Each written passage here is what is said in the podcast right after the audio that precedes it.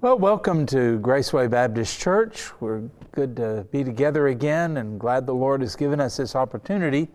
And I pray that He blesses you and I pray that He encourages you and even through this video, just feeds your soul and gets you ready to teach if you're a teacher or encourages you if you are a member that is keeping up with your uh, class. We appreciate that very much because we know you don't have to do any of this. And uh, we just appreciate the fact that you're willing to give your time to uh, be a teacher and to help people like that or to uh, keep up with your class, as we said. So thank you for that. I really appreciate it. Today, uh, this is the lesson we're going to present on August 6th, 2023. And uh, time marches on, doesn't it? And we've entitled it, God Keeps His Covenant. God Keeps His Covenant. Now, as Paul lays out his case for the Galatians to tell them why they should not be believing or following the Judaizers. In fact, he goes so far uh, as to call them false brethren, and you certainly wouldn't want to uh, follow them. And he uh, is making his case because he's not just wanting them to simply believe him because he's Paul and because they know him and because they've been around him and they think he's cool and all of that. Uh, he wants them to know not only what they believe, but why they believe it. I think that is a powerful thing. Um, I know some people who kind of have the idea that if we can just, well, well, the field is called apologetics. Not that we apologize for our Christianity. The word, it comes from the Greek word apologia, which means give a defense of it. And so back in Bible days, an apology did not mean, oh, I'm so sorry. I can't believe I did that. Will you please forgive me? That, that had nothing to do with it. An apologia, an apology was actually you stating why you did it, why you did what you did. Kind of like being in a courtroom, maybe, and uh, somebody says, Why did you do this? And you give a defense, or your attorney gives a defense. That would be called an apologia. And so when we talk about apologetics, some people kind of have the idea that if we can just learn these things and really defend our faith, we can prove that Jesus was raised from the dead. We can prove that the miracles in the Bible happened. We can prove all of these different things that the world will just go, Oh, you're so right. And they'll just fall down and confess Jesus as Lord and get saved. And the truth of the matter is that that won't really happen because Romans 3 says that they are uh, beyond understanding. They, they just don't get it. It doesn't make any sense. And of course, we know, uh, according to the Bible, that um, spiritual things require a spiritual mind, and the world doesn't get them because these things are spiritually discerned. It has to be the work of the Holy Spirit and the new birth, regeneration, uh, new nature, all of that. And uh, also, we think about them being hard hearted, and we think about their conscience being seared. That's the way Paul describes it. But uh, let's not forget the main thing, which would be in Ephesians chapter 2 and other places. They're dead. They're dead spiritually. So um, if, if you don't really get what that means, then, you know, next time you have a chance, go to a funeral home and try to have an argument and try to convince a corpse that they're not really dead and that they ought to do better than lie there in that box. Um, I don't mean to be morbid or anything like that, but um, you know as well as I do, nothing's going to happen. And so, uh, why then do we study these reasons for why we believe? And why does Paul give the Galatians these reasons that they ought to believe him? Well, part of it is because a lot of times apologetics, knowing why we believe what we believe, it may not convince the world, but it sure helps us, doesn't it? It gives us a stronger faith, a platform on which to stand. And Paul doesn't want them to be just going back and forth depending on who's there. Judaizers are here, okay, we're all for keeping the Mosaic law with our Christianity. Paul's there, oh no, we're free in Christ and the debt has already been paid and going back and forth. Um, he doesn't want that for them. He wants better for them. And so, in this particular section we're looking at today, chapter 3, we're going to look at verses 15, 16, 17, and 18, then um, we're going to be thinking about this. I'll just read the introduction here. The Judaizers were pushing the law of Moses to the point of saying that it was necessary for salvation. And they were saying that the law superseded the covenant made first with Abraham and affirmed to uh, Isaac, Abraham's son, and Jacob, his grandson. And so uh, when we look at Galatians 3 15 through 18, uh, listen to how Paul lays this out. Okay, now you have to pay attention and uh, look carefully at the words and the wording and grasp the concepts here. Verse 15 says, Brethren, that's an important word, isn't it? Brethren, I speak in the manner of men. Though it is only man's covenant, yet if it is confirmed, no one annuls or adds to it. It's set, in other words. Verse 16. Now to Abraham and his seed, that would be his offspring, were the promises made. He does not say, and to seeds as of many, you know, the plural there, but as of one. And uh, to your seed, he says, who is Christ. That's interesting, isn't it? Christ certainly was the offspring. But notice how when he talks about this, it's not just all of Abraham's descendants in general. The promise is given basically to one. It focuses on Christ, who he is, and what he does. And of course, he was of the seed of Abraham.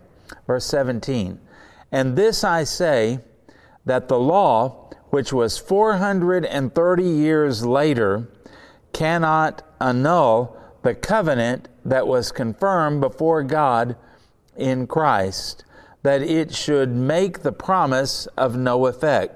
For if the inheritance is of the law, it is no longer of promise, but God gave it to Abraham by promise, which means we accept it on His word and by faith. God said, This is what is going to happen, and we just simply trust in the Word of God, not in our uh, law keeping or our surgeries or our rituals or anything like that. Okay?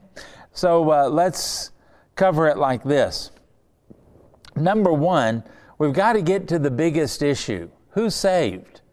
Who is saved in this situation? Now, if the Judaizers are truly saved and that's the true gospel, then we would have to follow them regardless of what we thought about it, regardless of whether we liked it or not, regardless of whether we wanted to do it or not, if they are true believers and then they are presenting the true gospel, and you got to do it, like it or not. You've got to fulfill that. However, if Paul is right, then the Galatians are already saved. They don't need to complete it by the ritual of circumcision it's already done. They were justified. Remember, in previous lessons, we talked about the difference between justification. If it's a process, then you never really know for sure if you've got it, if you're truly saved. But if it happens in an instant, the moment you put your faith in Christ, you are justified. You are saved forever and uh, freed from the penalty of sin. Well, if the uh, Galatians, almost said Judaizers, if the Galatians have trusted Christ according to the gospel that Paul preached to them, if Paul is right, then they're already saved. So, what does Paul call them? And he uses that word that I said was very important. And we just look at one word for this first point, and that is the word brethren. He's not telling them, hey, Galatians, you're almost there. Hey, Galatians, you're close really, really close. But as we know, close doesn't matter except in uh, uh, horseshoes, hand grenades, and atom bombs. That's what we always used to say. And so you either have it or you don't. You're either lost or you're saved. You're not semi saved, almost saved, partially saved, or anything. It's you're saved or not. It's kind of like the idea when you think about the death metaphor in this. You're either dead or you're alive. You're not in between. Uh, that's just the way it is. I know sometimes we say people are half dead, but we just mean they're halfway on their path to death, not that they are, you know, sort of alive and sort of dead. That's not really technically possible. And so when he calls them brethren, that settles one issue. Paul the apostle considers these people to be saved. Are they mixed up? Yeah, they're mixed up. You can be mixed up and be a true believer, right? And so the Galatians are confused, but we do know here because of what Paul says that they are saved. Now, this is why we can't just take new believers and leave them to twist in the wind. Uh, sometimes I'm afraid Baptists have the reputation that we do everything we can to witness to somebody, to get them in church, to give them the gospel, and then once they pray the prayer, walk the aisle, and then are baptized, then we're ready to move on to uh, get somebody else as another notch in our in our gun barrel or whatever. And um, we dip them and drop them, somebody said. Well, that's not the way we ought to be doing it. That's why we are to focus on teaching the Bible, teaching the Word of God uh, to believers. That's why a church service, it's my conviction as at a church service, a Sunday morning service, while we ought to present the gospel, it's not just about that. It's about feeding the sheep. It's about building up believers. Now, my conviction is if you get believers to be mature, then uh, salvation is not going to be an issue because mature believers reproduce. They share their faith, they lead people to faith in Jesus Christ. And so the goal is to get our church to be a mature church filled with mature believers. And by the way, Christian maturity is not a matter of calendars or chronology. You can be 90 years old, saved for 70 years, and still be a uh, immature believer. Okay? Uh, it's you got to learn, you got to grow, you got to apply, you've got to feed on the Word of God and really develop. And then there are other people we know that haven't been saved very long, but man, they grow, uh, as we say, like a weed. And so we want to have a church full of mature believers and the mature believers sharing the gospel and reproducing their own lives. So the Judaizers here were coming in and they were confusing the Galatians. Well, who's right? Well, Paul uh, makes it real clear because he calls the Galatians the confused baby Christian Galatians, he calls them brethren, a title of uh, respect and uh, family and inclusiveness in there. But uh, the Judaizers, on the other hand, boy, they were confident. They knew their stuff. And they could tell you the history of circumcision. They could tell you the law of Moses, the rituals that we're going through, and they could tell you why they did that and why you should do that as well. Very persuasive, evidently. Very, very confident. You ever known anybody like that? They were, they may be wrong, but they're never in doubt. But they're really, really, really confident in what they say and kind of intimidating. Don't you get that picture in Galatia with these uh, poor believers that these Judaizers come and they are so confident and so uh, informed and so persuasive and so articulate in what they say that uh, it, it's got the Galatians confused. And so these people are very dogmatic, but they are wrong and they are lost. In fact, in Galatians 2 4, remember, it says, And this occurred because of false brethren, Paul calls them, secretly brought in. They came in by stealth to spy out our liberty, which we have in Christ Jesus, that they might bring us into bondage, the bondage of the law, law keeping, that type of thing, in order to get right with God. Now, Please note that Paul called the confused Galatians brethren and the Judaizers false brethren. Why do I reiterate that? Because I think most people, if they've been looking at the situation, they would go, Man, these Galatians don't know anything. They're so ignorant. They're like a baby crawling on the floor and, uh, you know, just they don't know what to think. They don't know what to do. They don't know what to eat. They don't know what to spit out. They don't know what is good. They don't know what is bad or poison, you know, that type of thing. They don't really know anything. But oh man, those people from Jerusalem, man, you got to admire them. They know their stuff. I've heard people say that about Jehovah's Witnesses. I've heard them say that about Mormons and other groups like that. Well, one thing about it, boy, they really know their stuff. I wish we knew our stuff as Baptists as well as some of these cults do. Okay, that's an indictment against us. But it doesn't mean that we're not saved because, like the Galatians, you can be confused, you can be mixed up, and you can be ignorant about some things. But if you've truly trusted Christ as Savior and Lord, then that is an irrevocable, or uh, in England they say, they say irrevocable, uh, that's an irrevocable contract. That's an irrevocable covenant. Okay? It cannot be revoked, irrevocable. Okay? So they are saved, and they are saved for time and eternity, even though they're kind of mm, stupid about things, ignorant about things. I don't mean to be unkind to them, but uh, that's the way it is. And there are a lot of people now that are maybe truly saved, but they don't really know what they believe. They don't really know what's good or bad or right or wrong. They just kind of think anything with Jesus and a little Bible in it, with people smiling, oh, it must be good, can't be all bad.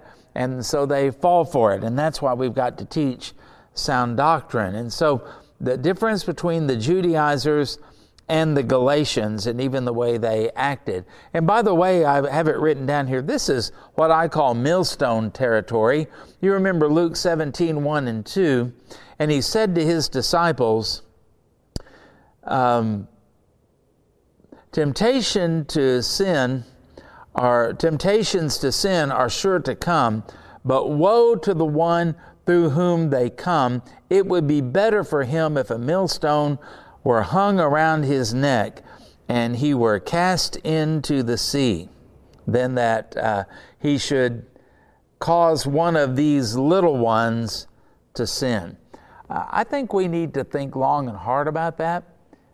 I, I think we need to understand God does not abandon his children. He keeps his word to them, even if they're immature, confused, ignorant, whatever it may be. He keeps His word.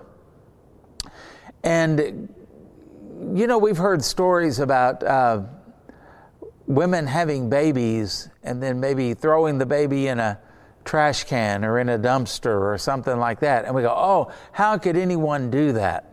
But you know, I think sometimes as Christians, and maybe even as churches, we do the same thing when we don't care for young believers, when we're not praying for them, when we're not befriending them and bonding with them, nurturing them, being patient with them, teaching them, and uh, making disciples of them. It's almost like we are taking a baby that God gives us and then we just toss it away and kind of forget about it. I think the thing about the millstone applies to the Judaizers, what they were doing to these little ones in Christ. I think it also applies to us. If we're not careful, to love them and take care of them, we may be in that same territory. Just food for thought. Now, secondly, a covenant or a promise or a treaty is binding, Paul says, even on earth. Now, I know in the day we live, people always look for loopholes and they always you know, that fine print that's always in a contract you sign, maybe on your house mortgage or a car that you bought or something like that. Even on the commercials, I get a little tickled. They'll have a thing about a, a, a finance company or a, a car loan or something like that, and they'll tell you all about it. You can get it for 84 months at, you know, 6% or whatever it is now. And then at the end, they had that part where the guy talks really fast. You can't even hardly understand it. They have it digitally speeded up. And uh, that's, that's where they are covering themselves so that, uh, you know, they, they don't get caught. And uh, they've disclosed, supposedly, even though you can't understand them, everything there. And that's because they have to do that because people actually tried to cheat the system. They look for the things in the contract that they signed, not only that it says, but they also play the game of, yeah, but it didn't say this, and it didn't say this. And so now all that fine print has to be in there so that everything, all the bases are covered. Now, in Paul's day, Paul could probably find people who would cheat and people who would lie and people who would look for loopholes. But his point is that even in a human society, we all know how it's supposed to be. We know how it's supposed to be.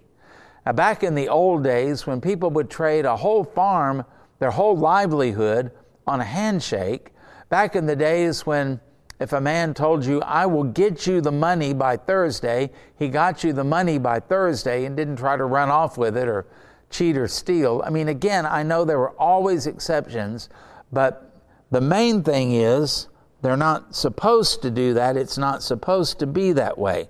And so he says, I speak in the manner of men. Let's take an everyday human example, Paul says. Let's go into uh, what we might call real life. And he said, though it is only a man's covenant, an agreement between two people, yet if it is confirmed, that's the handshake, that's the signature. This is what we agree to this much money over this much time for this much interest, and then we're done. Then Paul says, once it's concerned, uh, confirmed, sorry, uh, no one annuls it or adds to it. So if your signature is on that and you've shaken hands and made a deal, then you're not supposed to be able to get out of that. That's why you shook hands and that's why you signed it. Is this your signature? Yes, it is. Then you are bound by the terms of the covenant. No, that's I didn't sign that. That's not what I agreed to. You're going to be held liable for it. And then if it was that you were supposed to pay $450 a month for 7 years, uh, then you would own the car. Well, you can't pay them $50 a month for two years and say, Nope, I've fulfilled all the terms of the contract. Nobody can add to it, nobody can change it. And wouldn't it be terrible? Sometimes this may happen, but it again is illegal. If you agree to X number of dollars for X amount of time, and then all of a sudden the finance company charges you double that, and uh, they want it in half the time, well, you would take them to court and you would protest that because you can't add to it and you can't take away from it. You can't change it, in other words. Now, do you see what Paul is saying? Paul is saying if the terms of salvation, going all the way back to Abraham, as we're going to see, if that's the terms and the conditions for salvation, Abraham believed God and it was counted to him for righteousness. And then the law comes along, and Paul says here, 430 years afterward, does that change the original covenant that salvation comes by believing God? Believing God. No.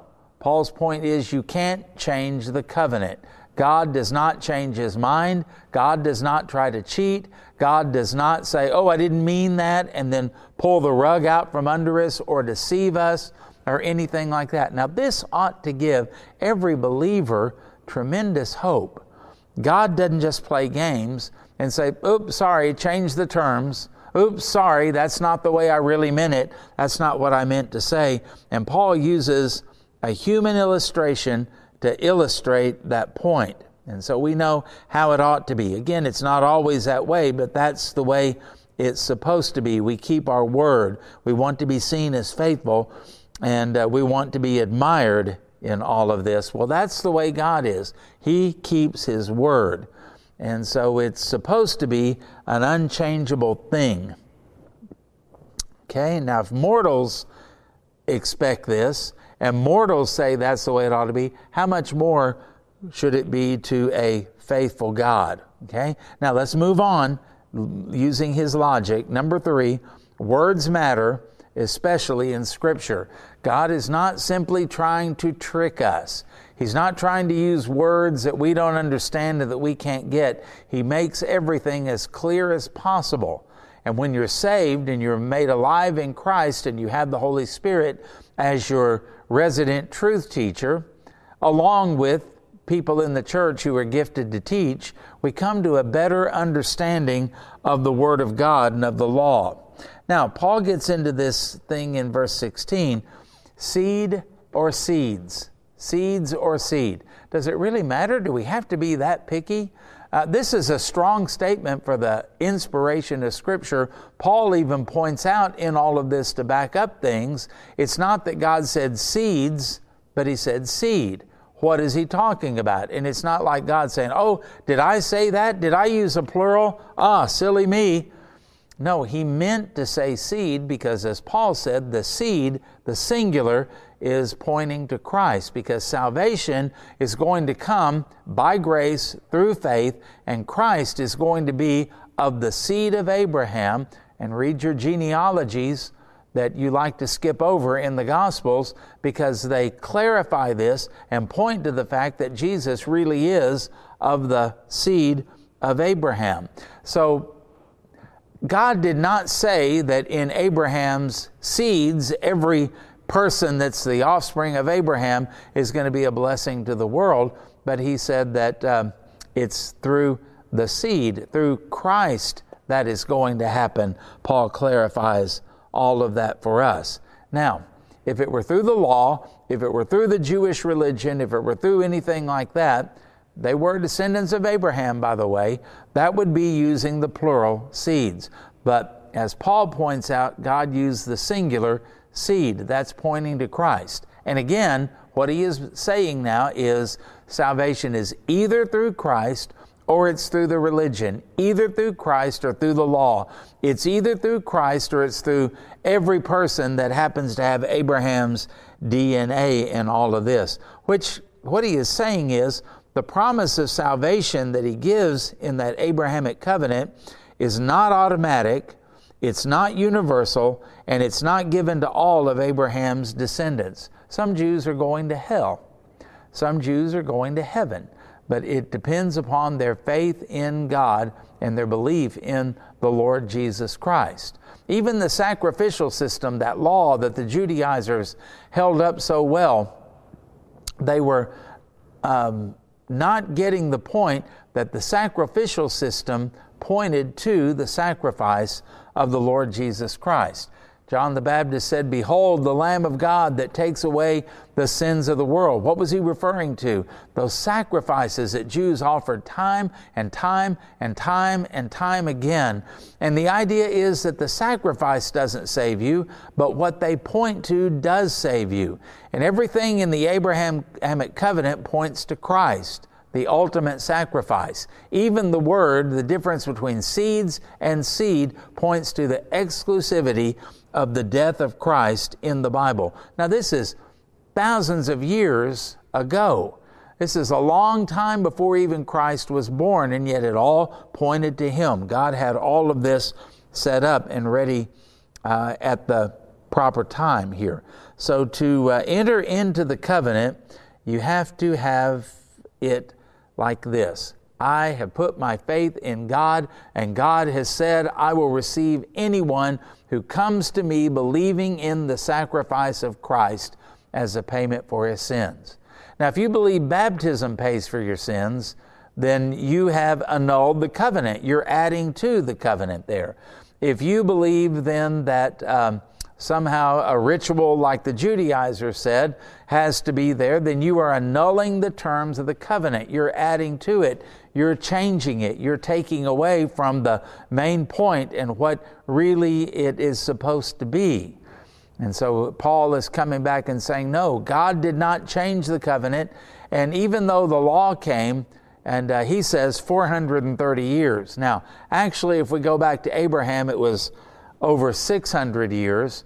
And so, what he's making reference to with the 430 is God gave the covenant to Abraham, he reaffirmed it to Isaac, uh, Abraham's son, and then he reaffirmed it to Jacob, which was Isaac's son. And you remember Jacob is going to, after he finds out that Joseph had been taken and made a, a slave in Egypt, and uh, then uh, Jacob, I mean, pardon me, Joseph comes out and is made the prime minister of Egypt, and there's food in Egypt when there's a famine in Israel. And remember, the brothers go there and they come back and they find out that their brother that they sold into slavery is, you know, the second in command over Egypt. They come back and they tell Jacob, and Jacob wants to go to see Joseph and he wants to live in Egypt. And as he is leaving, God reaffirms the covenant to Abraham. And so Abraham, Isaac, and Jacob, and from Jacob to the law giving of Moses in the desert was 430 years. So that's the way that works. It was the reiteration, the reaffirmation of the covenant of Abraham to uh, none other than Jacob. So this all points to the fact that God from the very beginning has said, If you will believe me, I will provide the lamb, I will provide the sacrifice for you. It's kind of like when Abraham and Isaac are going up to Mount Moriah, and uh, Abraham thinks he's going to have to offer his only son, and Isaac notices, We've got everything we need but the sacrifice. And Abraham says, God will provide himself a lamb. And he did. There was that ram that was in the thicket that was up there that was a substitute for Isaac dying. And in that same way, the Lamb of God has come, and he is the substitute who died in our place and did that for the glory of God, and through that paid for our sins. And it's an unchangeable covenant, okay? And so uh, all of this is really important. Pay attention to the wording here that the covenant was made in Christ, and so uh, you must come to Christ for your salvation. Okay? It's always been that way, and it always will be that way. And it's just that exact. Number four, the covenant was made over 400 years before the law was given. So, which is the most important and which uh, supersedes the other? Is it the law that nullifies the promise that was made to Abraham? Or is it the promise that God made to Abraham that supersedes the law? Now, both of them are good, and both of them have their purpose, but only one can save. And Paul has already told us that by the deeds of the law, no flesh shall be justified. And it's not because God said, I'm not going to accept the law. It's because none of us have the capability to keep the law.